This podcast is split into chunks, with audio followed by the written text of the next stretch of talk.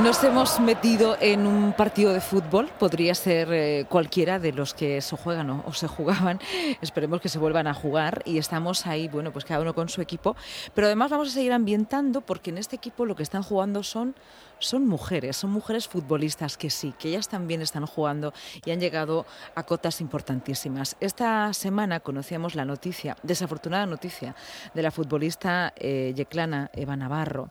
Eh, juega en el Levante, ha querido ser fichada por el Real Madrid, el Levante pide una compensación económica por este fichaje, por llevársela, por así decirlo. La jugadora es su intención, además tiene una lesión y ahora el problema que tiene esta futbolista es que no la van a tratar. Queremos conocer no solamente el caso de Eva, que lo hemos comentado en los diferentes espacios, sino si esto es la punta del iceberg de algo que está sucediendo en el deporte. Y cuando estamos hablando de deportes muy masculinizados como el fútbol, en el deporte protagonizado por mujeres. En este momento nos acompaña la gerente del Sindicato de Futbolistas ON. Ella es una mujer también, se llama Tamara Ramos y la saludamos. Buenas tardes. Hola, buenas tardes, Lucía, ¿cómo estáis? Tamara, mira que el deporte, además el fútbol, el deporte rey, eh, a veces, eh, bueno, ocupa hasta las portadas por encima de nacional, de sucesos y de economía, ¿no? El, la gran pasión del fútbol. Cuando hablamos de ello, hablamos mucho de fútbol, pasión, hombres, pero hay muchas mujeres que se dedican también al fútbol, son deportistas de élite, pero noticias como la de Eva Navarro nos lleva a pensar que existe una gran brecha de género en este deporte. Exactamente, como bien has dicho, esto ha sido la, la punta del iceberg. En este caso, además, que es una jugadora vuestra, yeclana, murciana, y efectivamente ha sido la pobre de la, las que más ha, ha sido víctima de, de, este convenio y de, y de la situación. Uh -huh. Hace unos meses eh, es, leíamos también y podíamos, eh, bueno, pues asistir a la noticia de incluso la conciliación, los problemas de conciliación eh, que sí. tienen las mujeres deportistas, en este caso las mujeres futbolistas. Exactamente, y, y, como bien has dicho que es un deporte masculinizado, pero es que eh, tenemos unas jugadoras de, de, primerísimo nivel y estamos hablando de que somos una de las mejores ligas eh, femeninas, la española, o sea, hemos conseguido muchísimos logros y parece que esta igualdad está costando. Si ya bien es verdad que dentro de muchísimos trabajos eh, todavía estamos las mujeres un poquito por detrás, todavía en el, en el fútbol la, la brecha se hace, se hace más grande. Bueno, entonces, ¿qué sucede? Tenemos grandes deportistas de élite que han conseguido colocar a, a, al fútbol femenino en unas cuotas, cotas perdón, importantísimas. ¿Y ahora qué sucede? ¿Peligran? Eh, mira, Lucía, yo mi opinión personal, de verdad, eh, creo que como bien has dicho, es un deporte muy masculinizado y estamos muy acostumbrados a, a ver el masculino y masculino. Sin embargo, a nivel mundial, el, el fútbol femenino eh, ha crecido muchísimo y sobre todo en España, que es que mm, somos muy afortunados de las, de las jugadoras que tenemos.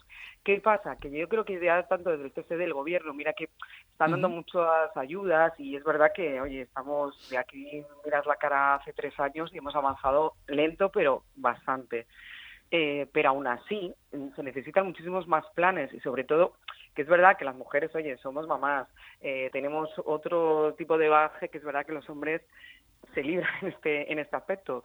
Por esto hay que educar mucho más y hay que tener... Sí, Tamara. Perdona. ¿Me oye? Sí, sí, ahora perfecto. Hemos tenido un problema con la cobertura, sí. Sí, nos decías que hay que articular políticas de, de igualdad y conciliación. Exactamente, de conciliación, porque para bien o para mal no tenemos no tenemos las mismas situaciones, o sea, es, es totalmente humano que, que una mujer, en este caso que por como trabajadora, que es que hablamos de futbolistas, Lucía, pero que son trabajadoras, uh -huh. que vamos a ponernos en igualdad de condiciones de, de, cualquier trabajadora como tú, como yo, y como cualquiera de cualquier profesión, que es que siempre es como que eh, ponemos el, el sentido del futbolista y es que es una profesión derecho a estudiar, a conciliar, a ser mamás, a tener todas todas las los beneficios y las ventajas que tiene cualquier trabajador y trabajadora. Y es lo que tenemos que lograr. Tamara, ¿invierten los patrocinadores en el deporte femenino? Por ejemplo, en el caso de fútbol femenino, ya que estamos hablando de, de ellos.